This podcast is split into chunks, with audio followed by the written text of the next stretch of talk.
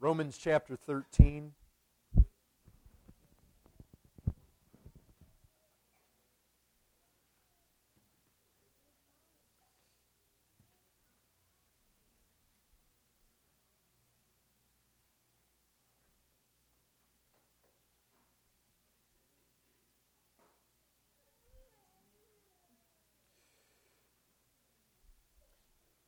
Romans 13.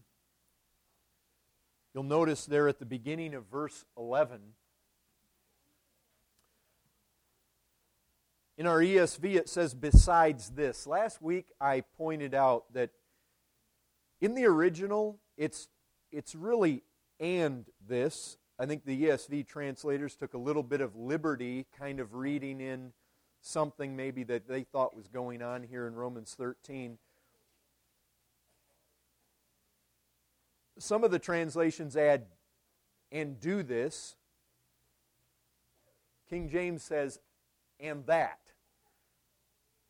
Well, I pointed out last week, I, I think what's happening here is Paul is saying this, drawing on verse 8 that says, Owe no one anything except to love one another, and that knowing the time. That the hour has come for you to wake from sleep, for salvation is nearer to us now than when we first believed. The night is far gone, the day is at hand, so then let us cast off the works of darkness and put on the armor of light. Let us walk properly as in the daytime, not in orgies, which that's, that's an interesting translation there as well. Um, the idea has to do with partying. Um, it's, it's not necessarily that there isn't sexual misconduct at these parties, but it's, I think some of the translations talk about partying or reveling, revelries. Um, it's got to do with just wild partying. And you'll notice here that Paul hits on three sets of sins, and each set seems to be related. Partying and drunkenness, one not in sexual immorality and sensuality, two, not in quarreling and jealousy. And it looks like these both these pairs kind of go together, or all three of these pairs. Now here's our verse for today, verse 14. Now you all ready for this? You all got your eyes there? You're all, you're all paying attention. I, want, I really want you to see this. But put on the Lord Jesus Christ and make no provision for the flesh to gratify its desires.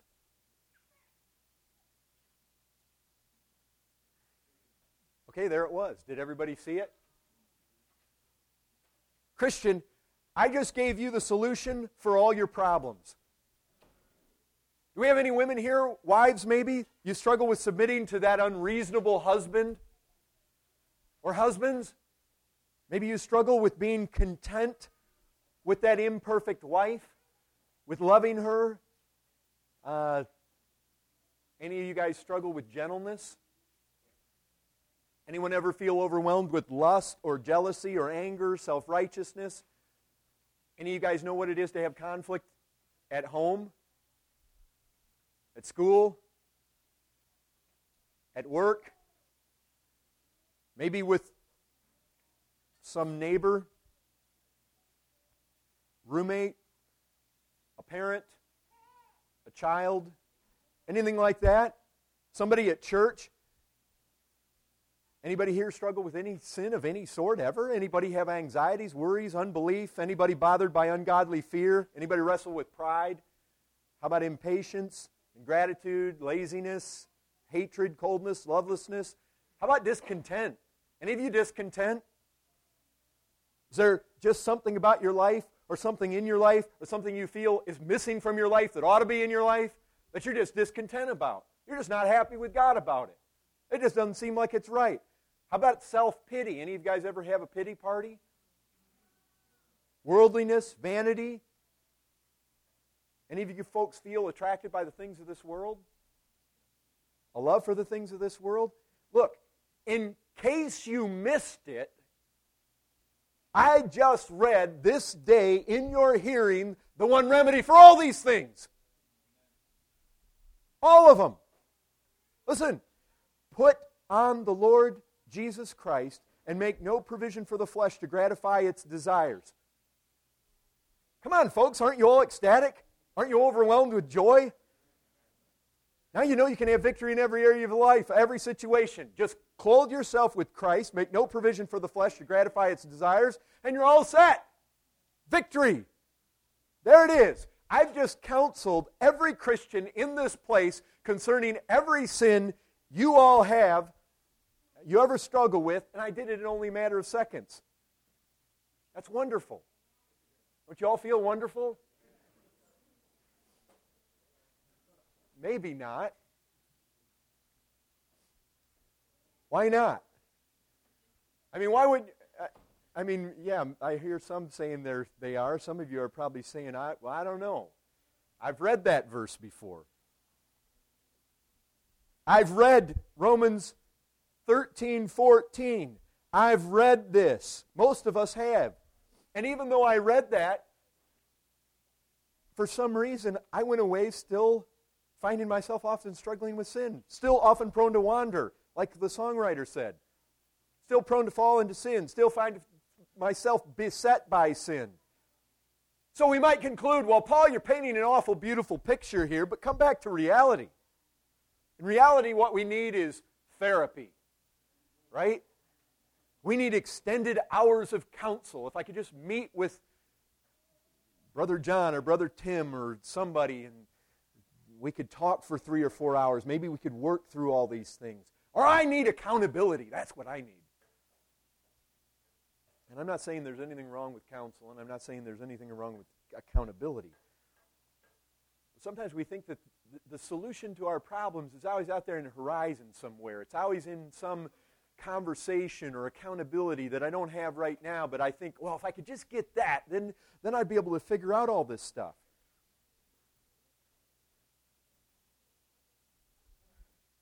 Folks, have any of us ever read this before and then we've walked away and we've come, we found well, it didn't, it didn't so drastically change my life.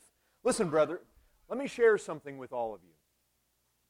If you have ever read Romans 14 13, and you have gone away and barked at your wife,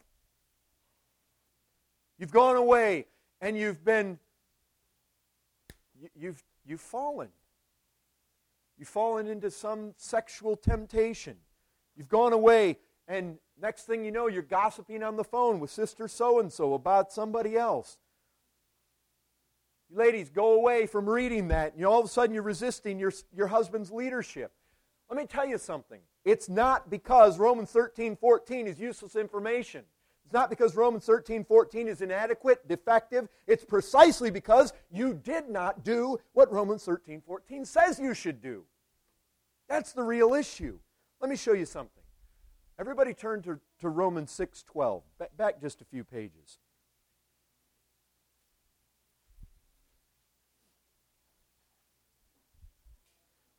Romans 6:12 says, "Let not sin therefore reign in your mortal bodies, to make you obey their passions." Everybody see the word passions? Guess what? Guess what that word is?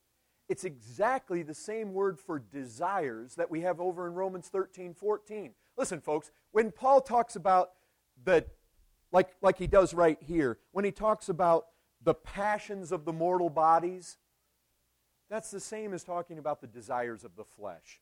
Basically, the flesh is, is that aspect of us that is still attached to this. I mean, this, this part of us, this body, there's this flesh this is where that sinful, where does sin want to dwell? Where does it want to reign? In the mortal body. Why? This is still the fallen part of us that we carry around with us. This is where the flesh is. And so don't get all mixed up and messed up when you see flesh over here and mortal body over here and the desires of the, the body being a bad thing. And look, that, that's not to say everything about the body is bad. This body is indwelt by the Lord. And this body, we what is it about over in 1 Corinthians 6? We find that we're, we're supposed to serve the Lord in this body. But this is, this is where this idea, okay, why did I bring up this? I don't want to chase any rabbits here. Get right, right on the matter. We've got sin looking to reign in the mortal body. And what, what does it say? To make you obey their passions. There. That's plural. The passions of what? Not the passions necessarily of sin there, it's the passions of the mortal body. Brethren, Paul is talking about the same thing here that he's talking about over in Romans 13 14. Why do I bring that up? Because over in 13 14, we don't have a reference to sin like we do here. What I want to show you is basically this When do you sin?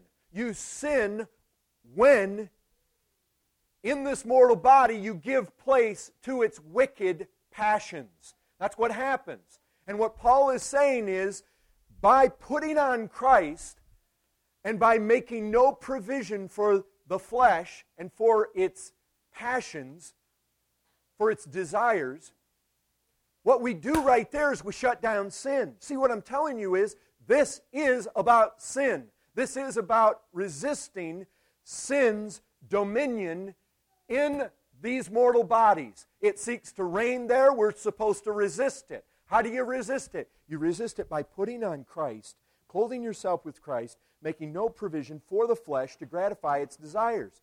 And if you do that, sin doesn't get a foothold. When we sin, it isn't like we've clothed, ourse- clothed ourselves with Christ, made no provision for gratifying the desires of the flesh.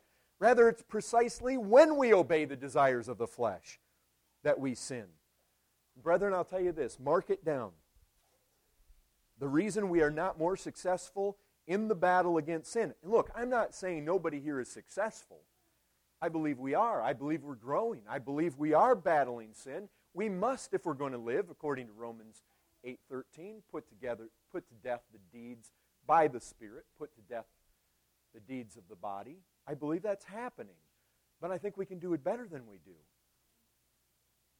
And, if, and one of the reasons we're not more successful in the battle against sin, it's not because we need some complex therapy. It's because we don't do the very thing Paul's calling us to do. When we sin, the one thing Paul tells us to do, namely put on the Lord Jesus Christ, that very thing we have not done. And the one thing he tells us not to do, make provision for the flesh, that's the very thing we've done. So, when we're looking to put sin to death, this is exactly the key that fits the lock. We don't need some other remedy.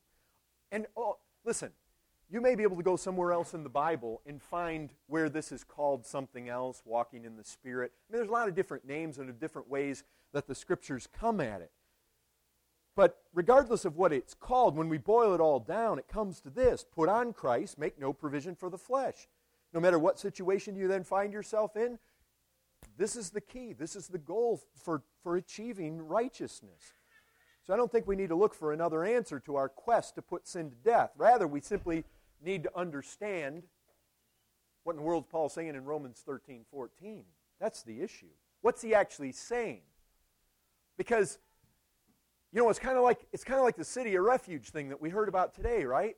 You can get that whole Matt was talking typology, which basically means it's a figure, it's a shadow, it's a picture.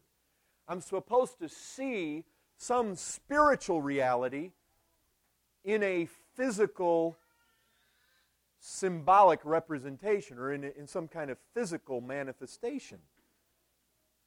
So that's what we have right here.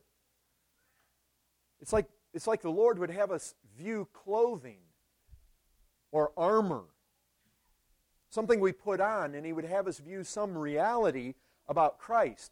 Well, I know how I put this sweater on today. You know how you put your shirt on.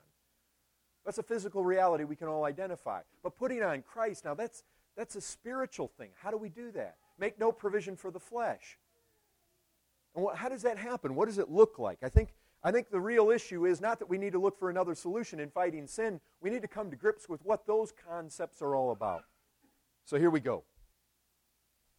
By the way, folks, as we dive into the text here, I think we can all probably see that this verse naturally breaks up into two parts. First, put on the Lord Jesus Christ. Second, liter- the second part, it literally reads, and the flesh make no provision for its desires.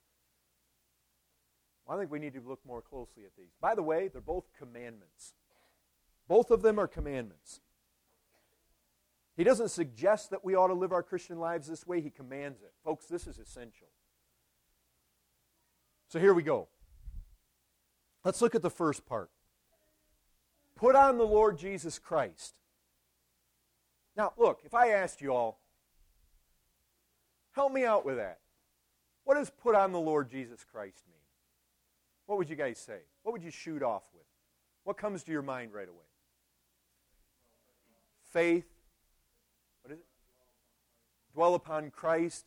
We've, we've, got, we've got this idea that if we gaze upon the glory of the Lord, we're transformed from one degree of glory to another into the same image by the Spirit. Right. Anybody, anything else come to mind? Faith?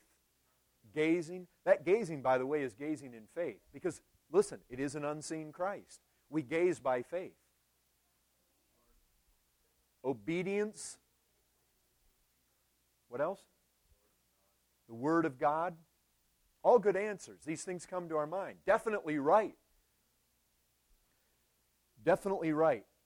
Well, one thing I started thinking about is okay, put on the Lord Jesus Christ. Is there all these things are right and I could just shoot out to them, but I but I always want to try to delve into the context. Does the context help us out? Well, probably all four of these verses help us to size this up and begin to get a picture of what this looks like. It seems like verse 14 is probably somewhat of a culmination of what he's saying. But you know what I find interesting? I find interesting that in verse 12 he says this Let us cast off the works of darkness and put on the armor of light. You know what's interesting about that? Twice here he says, put on. Put on the armor of light put on the Lord Jesus Christ. Now, what do you think? Is that likely two opposite, distinctly different things? My feel is it's probably one and the same thing. Not two separate things, it's two ways of saying the same thing. Putting on the armor of light would be the same as putting on Christ. Why? Because in both instances, the opposite is given, which is what? Cast off the works of darkness, make no provision for the flesh. Isn't that kind of relatively saying the same thing? And we basic I, I think that's that's what Paul's doing here. Plus, it's not like it's a real stretch, is it? I mean, what is Christ? Christ it says he is the true light, the one who claimed to be the light of the world. I mean, is, is putting on Christ so different than putting on light, armor of light? I don't think so at all to robe oneself with Christ is certainly to robe oneself with light. Okay, let's, let's assume my assumption there is right and true, and I think it is.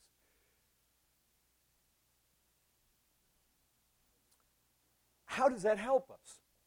Does that help you and me to say, oh, okay, now that you've switched from putting on Christ to putting on the armor of light, I see exactly what you're talking about now. I mean, now it's, it's plain to me. I've got a set of armor at home in my closet, an armor of light, and I'm going to go home and now you've made that clear. Well, you see, what I've done here is I've simply jumped from one analogy to another, which is one spiritual reality, which really another synonymous spiritual reality. Um, I, probably, if we just stop right there, we're not helped a whole lot. We probably still have the same issue. So, but what it does for me is this it, it's a bridge to something else. Because if I say this, if I say, you know what, I think in Paul's mind, he's, he's thinking that putting on the armor of light is one and the same with putting on Christ. That then helps me, it bridges me to jump somewhere else.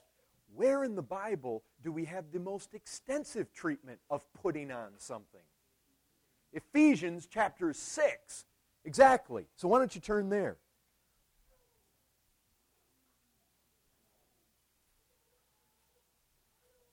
Look with me at the first part of verse 11 of Ephesians chapter 6.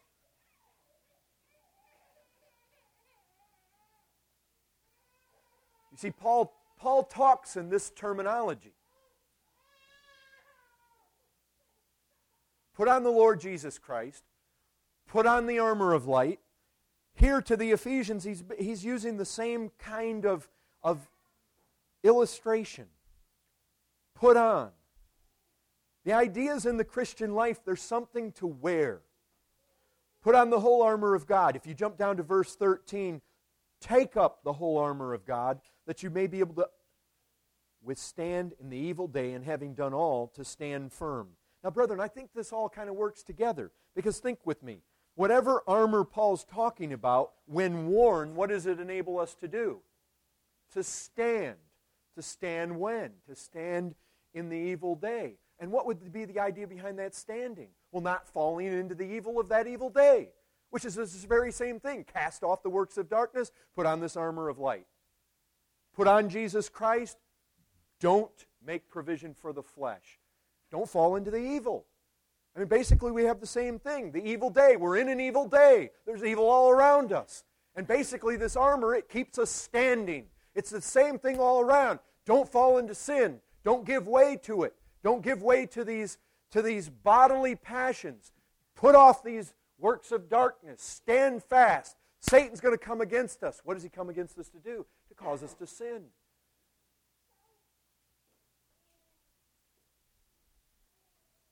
Let's read further. Let's, let's look at the components of this armor. Look at verse 14. Stand therefore, having fastened on the belt of truth, and having put on the breastplate of righteousness, and as shoes for your feet, having put on the readiness given by the gospel of peace.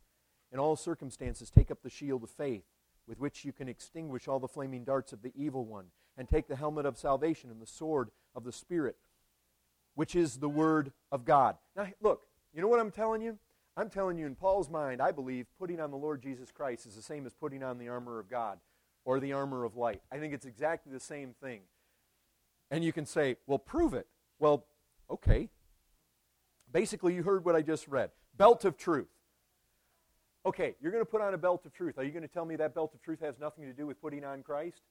Are you going to tell me that there's no relationship between truth and Christ? If you try to tell me that, I'm going to tell you you don't I'm going to tell you Christ is the truth. He's exactly that.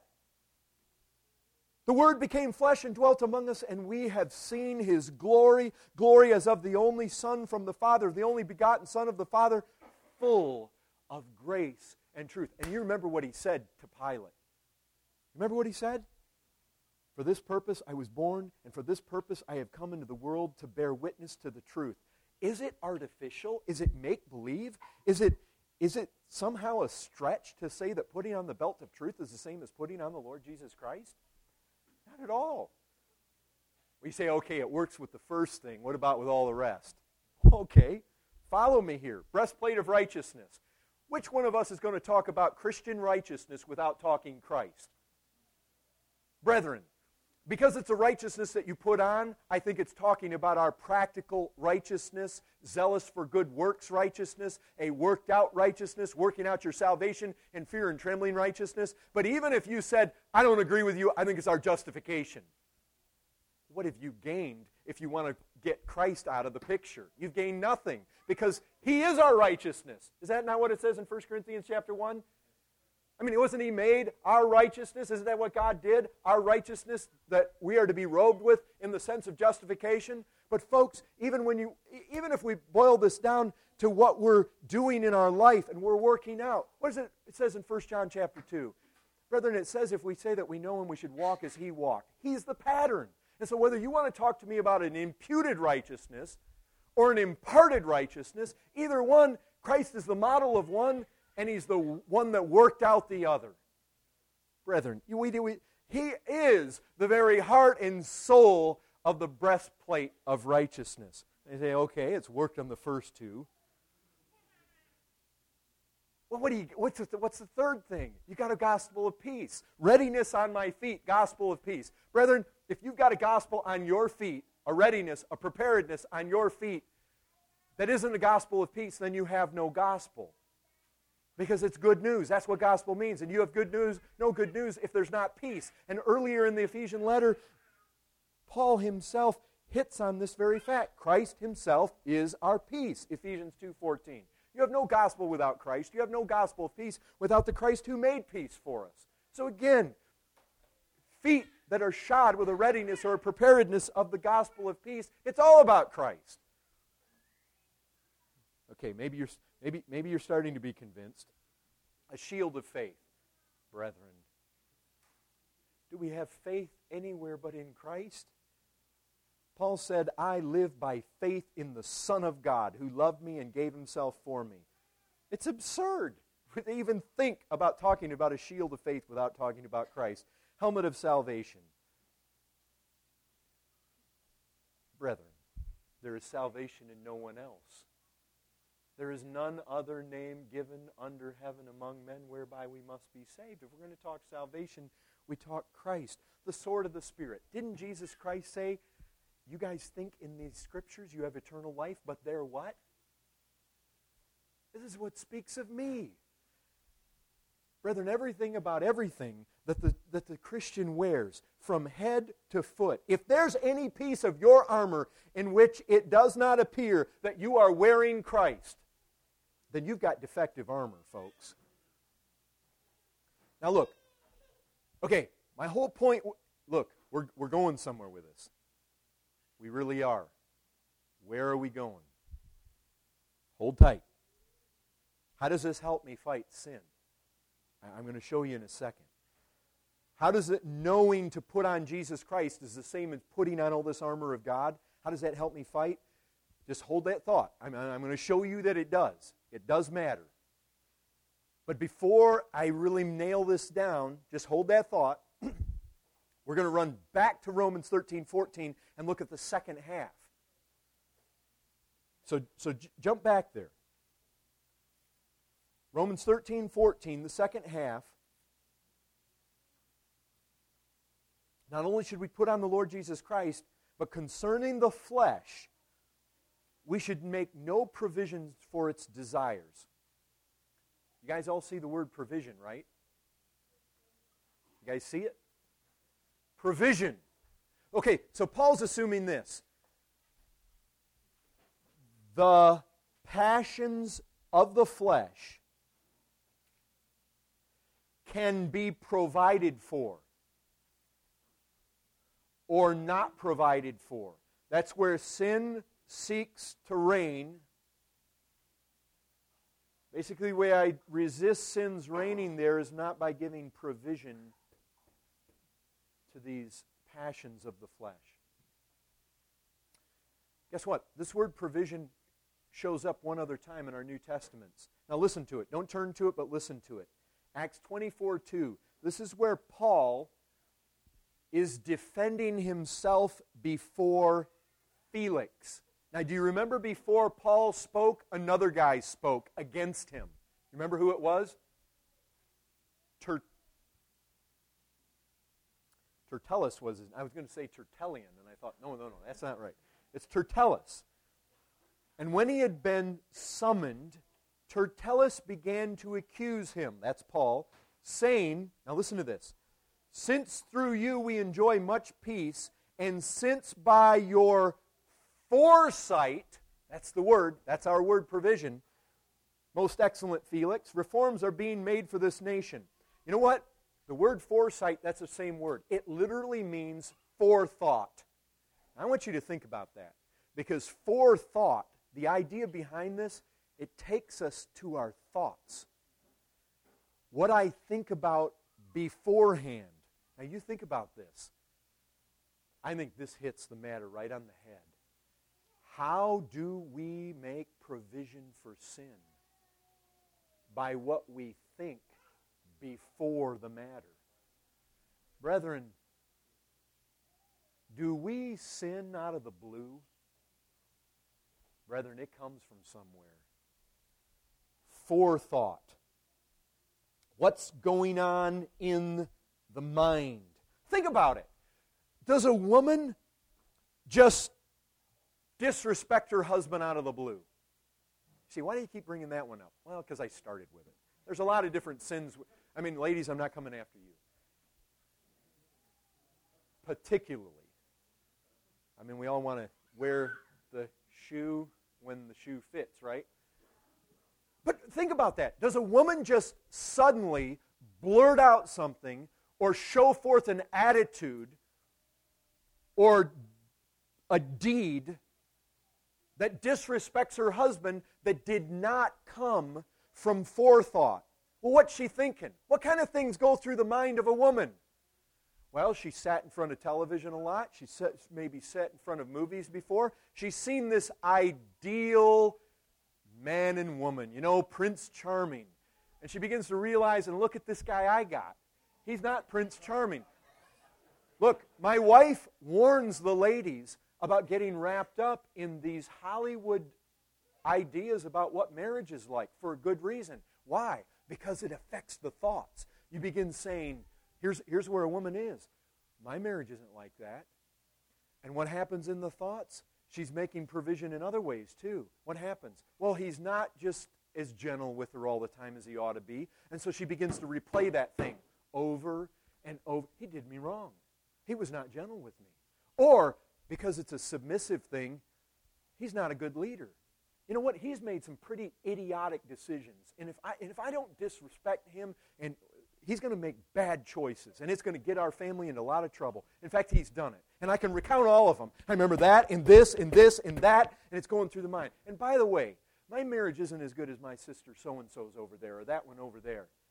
And why did I get why did I get this clunker in the whole deal? And it seems like everybody but I'm, look, you, you know this is true. These, you know that you laugh at this, but we have thoughts go through our mind that we don't want anybody else to ever know we thought. Because if we could put all our thoughts out here on the table, folks, we know, we know what happens before sin comes into play. But, you know, brethren, that kind of discontent and a woman chews on it, and then husband comes home from work and she's like, boom, and uh, Where'd that come from? Well, it came from a mind that was set on all these things, making provision for the flesh. I mean, think about this a man who views pornography. I'm talking about a, a Christian man, a genuinely saved man who falls. Whether it's, whether it's looking at a woman, whether it's illicit sensuality with a woman, whether it's any kind of sexual sin, viewing pornography on, on the internet, you think about it. What goes through the mind? There's all sorts of thoughts. Like a, a single guy. Just talking to a guy recently. He said, You know, you hit on this before. About what? Pity. Right? Lord, I'm single. And how come you haven't brought me a wife yet? I don't have the gift of singleness. And here I am. And we start to have this pity party. And we start to become angry with God because God hasn't given us just what we want. He hasn't given us a woman to wrap our arms around. And so we start thinking, you know, I kind of got the raw deal here. I see other guys my age, and they're finding wives, and some of them getting married. How come I haven't? How come I'm, I'm the one being left out here? And so self pity, and we start to play these things over and over. And then we start to justify, yeah, I'm kind of getting the raw deal here. And so you know, I've heard, I've heard about some of these guys. They, they begin to reason and, and uh, they begin to, you know, some of you guys, you came out of illicit backgrounds where you had all sorts of sexual sin, and now you start playing on those things. You start remembering. You start playing out in your mind over and over, or things you viewed when you, in the past, things from your lost days that you viewed on the internet. You start playing these images, and you, you or some girl that is at school or something and you start playing these images through your mind. Brethren, I guarantee you, there ain't a man in this church that has ever fallen into sexual sin that didn't play this thing out and come. Men and women don't run off together, and, and you know, a guy doesn't go after his secretary at work and just run away from his wife, except this thing played out in his mind. And he had images. And, brethren, we make provision for the flesh, and it goes on in the mind. Think about jealousy. Think about quarrel. Those, those two we saw there that we were to put off. Works of darkness, two of them Paul talked about, were, were quarreling and jealousy, envy, fighting. Well, think about that. Where does that come from? Where does it come from in the church? Well, you know, I'm going to I'm going to show them. I think I was right in that matter. I don't, I don't think Brother Tim was. I don't think Brother John. I, you know what? I think, I think they were wrong. And you start praying. I got wronged in that deal. Somebody wronged me. And I start playing it over and over. Or somebody's got something that I want. And I start thinking about it and I dwell on it. I want that thing. I want that thing. I want what they have get into envy. And I don't want them to have what they have. And we think and we think and we think and we begin to covet, and this stuff works in our minds, and we play it over and over and over. Brethren, th- this is a reality. This is, this, is, this is where the fight is. And you know, what Paul's not saying here, he's not saying, well, don't give forethought to the, to the passions of the flesh, don't give provision to it. And in other words, Empty your mind. Brethren, we just came from India. One of the guys over there, before he was converted, he got involved in Buddhism. You know what? Buddhism, they want you to get into this transcendental meditation or whatever, and they basically want you to empty your mind. You know what he got out of that? He got, he got all sorts of demonic oppression out of it. God, you know, you try to empty your mind, you try to clear all thoughts. Brethren, try to, try to not think about something. Something you're thinking about right now. Just try, force yourself not to. I tell you, this idea of just creating a mental vacuum is a playground for the devil. It's, it's not, this is not what God's saying. You say, well, okay, what is he saying? Ah, well, this takes us back to the first part. Put on the Lord Jesus Christ. Now it all begins to come together. The battle's in the mind. Don't make provision in the mind. Don't allow all these thoughts that lead me to carry out the sensualities and desires and fleshly passions. Get rid of those thoughts, and now I'm putting on Christ. Well, if putting on the Christ is the same as a belt of truth, let me ask you this. When you put on a belt of truth, where do you put it on? Not on your, not on your waist. Where does truth go? Where is truth believed? Brethren, in our minds.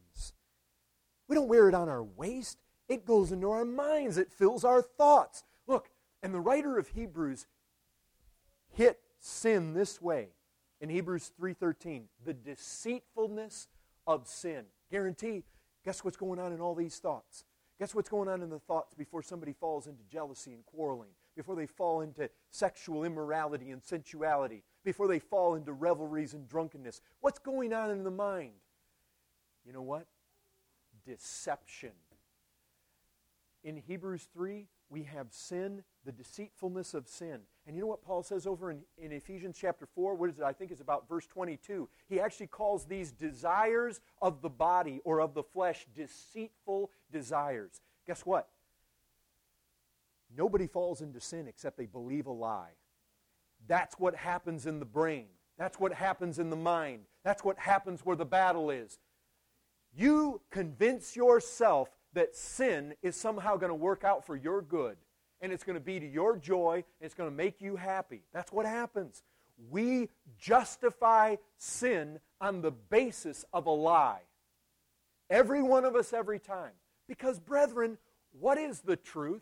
Now, listen, if your mind, if in your mind you have put on truth, then what happens? Well, the woman who's having these ideas realizes, for one, Hollywood isn't true. That's not real life. And they begin to realize, and even though on the surface, brother and so and so and sister so and so may seem to have a better marriage than mine, that may or may not be. And the truth is, even if there's marriage is better, by the grace of God, mine can be as good as that. And they begin to think through, and you know what? God has given me this husband. And he says all things work together for my good.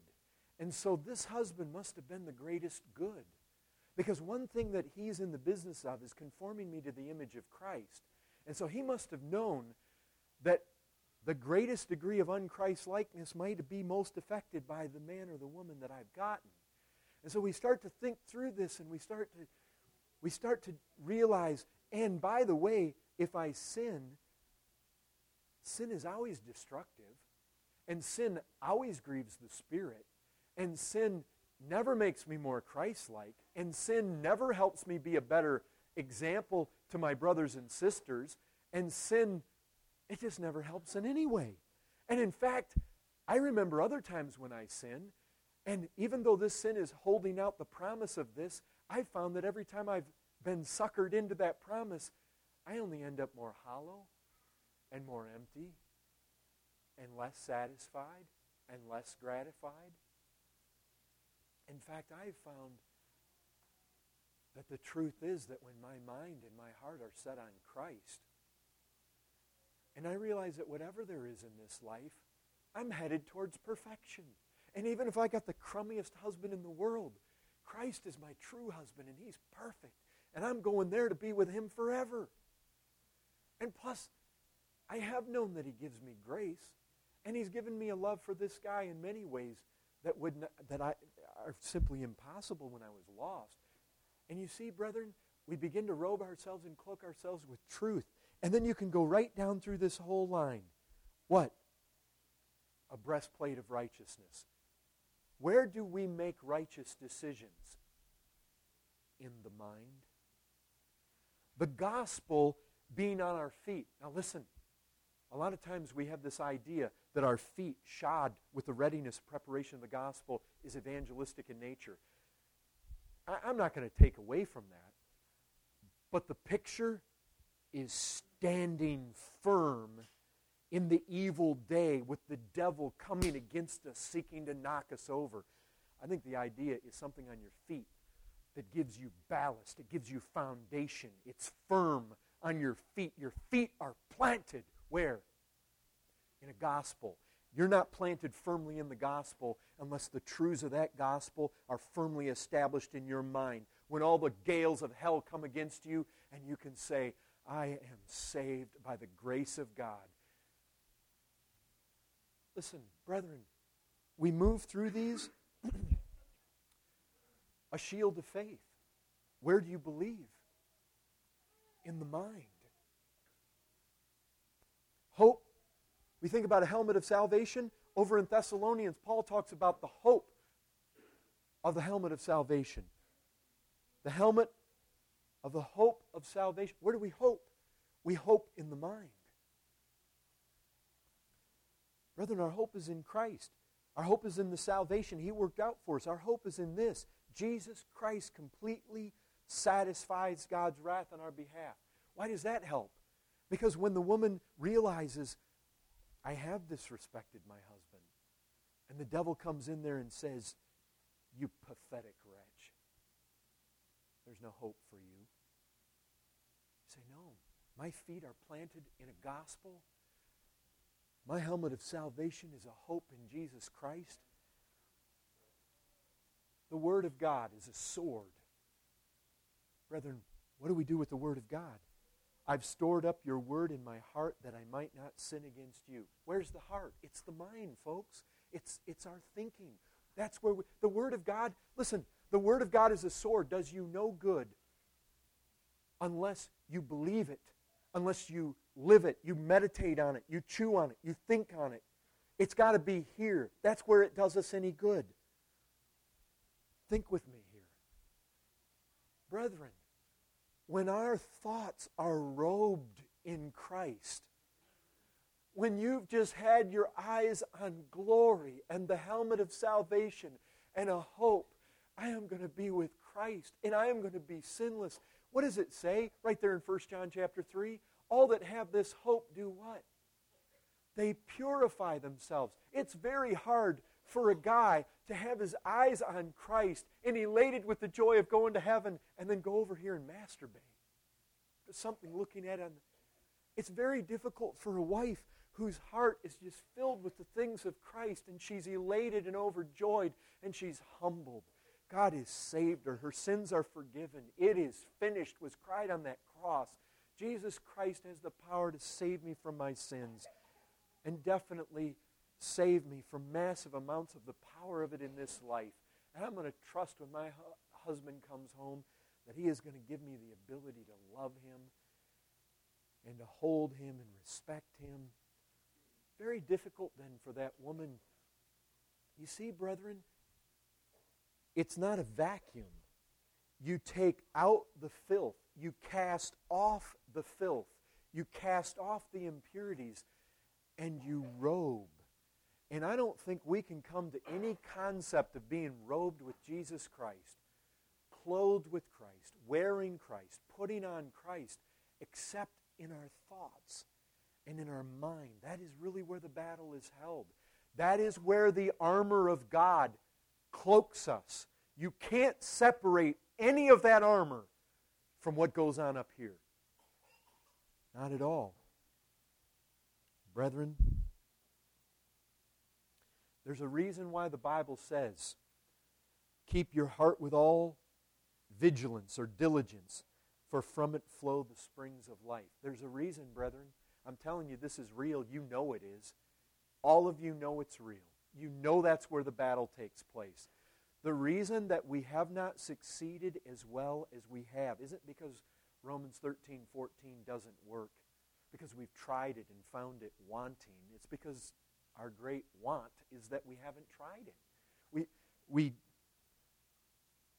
and I think a lot of times it's because we read it and we don't come to the heart of the matter. The battle is in the mind. Robe yourself. Folks, You say, Can I really control my thoughts? Set your mind on things above. Set it. It's almost like Paul talks about it like it's this book, like I can just set it there. Can a man just set his thoughts? I'll tell you what, a man can open this word and begin to read and fill his thoughts with this word. A man can abstain from going to a movie that's full of filth and wretchedness that fills his thoughts with garbage, a man can keep from having the kind of intimate friendship with godless people, listening to godless conversation that tends to corrupt good morals. Brethren, you can control your thoughts. You can control your environment. You can control what you watch or don't watch. You can control what comes up on your computer, on your television. You can control what movies you go to. You can control what people you hang out with. You can control what books you read, what magazines you pick up. You can control whether you go into a mall or not and pass by all sorts of stores that just flaunt worldliness and excess and garbage and, and brethren you can immerse your thinking in Christ by dwelling on, on the word be in the Gospels. Yes, this comes back to what we talked about last week gazing at Christ. But what does that look like? We gaze at Christ in faith, which means it's not with these eyes, it's in the mind that we see Christ. Brethren, this is it. This is it. There, there is you can look, you can search this world far and wide, but you have no other way to fight sin. You, like I say, call it by different names, but this is the heart of the matter. Brethren, if you're not keeping your heart, if you're not keeping your thoughts, I've been challenged by this. Just, just, you know, we have to come back again and again we have to, we have to come back and say, okay, I've strayed. I've allowed things into my life that are definitely affecting my thoughts. We need to go home from times like this. You hear a message like this, and we need to say, okay, we're doing house cleaning. We're only going to allow those things in our life that, look, and I know, brethren, you can't read the Bible 24 hours a day. And I recognize we need times of rest. We need times of relaxation. There are times when, you know, you just need to do some mindless things because you, you know, you can work the mind so hard for so long and you just kind of shut down. I realize that. But, brethren, you know what I'm talking about. We can virtually, we just, we need to be in a place where our thoughts, our mind is just on Christ all the time, even in our rest, even in our relaxation. The sweetness of Christ just permeates our thoughts. They're constantly going back there, constantly back to the gospel, constantly back to his life and his words and his person and his glory all the time. Replacing the provision. The flesh is like an animal. Give it provision, and it'll come back to life. You give it a little food, you give it a little nourishment. Brethren, keep killing it, keep killing it, keep killing it. And a mind saturated with Christ. You won't make provision for the flesh. Will God help us to do so? Amen.